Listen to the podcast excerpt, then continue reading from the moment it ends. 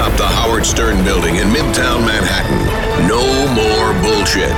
This is a Howard 100 News Brief. I'm Ralph Howard. The Boston bombings, a terror attack that shocked Boston and the rest of the nation. Stern staffers are among those reacting. It's Howard 100 News Backstage. Howard 100 News. News. Backstage.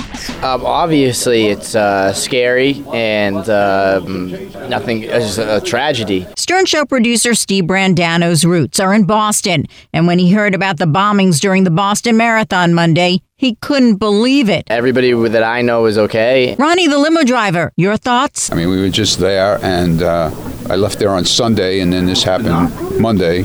I'm very upset about it. Howard TV's Greg Carmel's friend ran the Boston Marathon and finished 20 minutes before the bombs went off. Greg texted him shortly after the blast. So, what did he tell you? Disbelief that he had just been there and that the whole scene was chaotic and crazy. Jason Kaplan also has a connection to Boston. His brother and sister in law live there but were in Las Vegas on Monday. He texted me to tell me he was fine. So I'm such an asshole. I'm just like, oh yeah, I probably should have thought of you.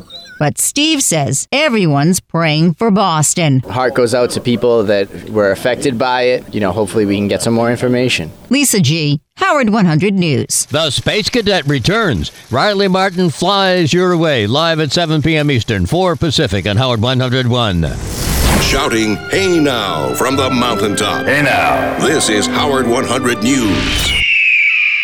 What's going on with Will and Twitter? There are now two Will Murrays. It's Howard 100 News investigates. Howard 100 News investigates. Talk to me about this uh, fake Twitter account everybody's uh, talking about. Who's, what? What are you talking about? You have a fake Twitter account, a fake Will Murray. Everybody, I don't think you've made it on the show unless you have a fake Twitter account. So how does it feel?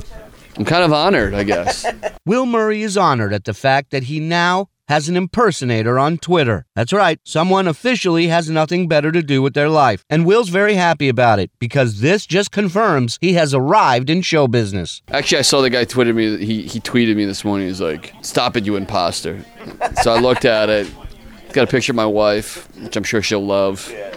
And uh, no, like you said, yeah, I'm kind of honored. I'm like, oh wow, somebody gives enough of a shit about me that they actually made a fake Twitter account. It's definitely a sign of arriving on this show when people start to impersonate what, as we know, is our sad, pathetic lives. Right. That's what, you know. I was gonna say, wow, he's. Uh, got the, the, the, the market cornered on uh, pre-interviews and lots of guest research. Well, and I mean, what does it say about them that these are the lives they choose to impersonate? saying, I mean, really, if you're gonna go impersonate, go. You can go a little bigger than me. You know, a mid-level producer on the Howard Stern Show. But either way, congratulations. Thank you. I'm I'm so honored, and hopefully one day, like Lisa, I can give a tour to my imposter. The real Shuli Egar, Howard 100 News. Listen to Jackie the Joke Man and Ian Karr with Jackie's Joke Hunt. The laughter begins at 5 p.m. Eastern at Howard 101. Jackie calls the show Nasty Cracks.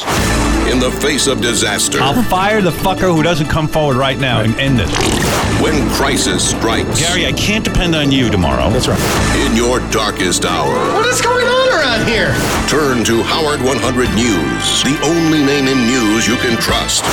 Eric the Midget got pranked again about his sexuality. Sal the stockbroker was behind this prank too. Well, last time we did the homo room, we brought in one of the interns. We brought in Ariel, and she hit on Eric, and then we swapped the phones out.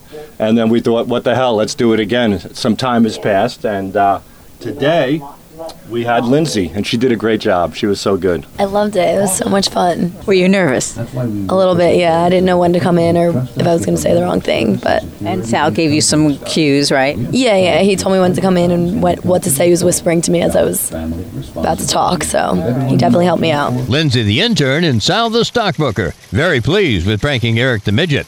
You can Twitter The Stern Show anytime, get news from the show, and updates from Howard 100 News. Go to twitter.com slash Stern Show.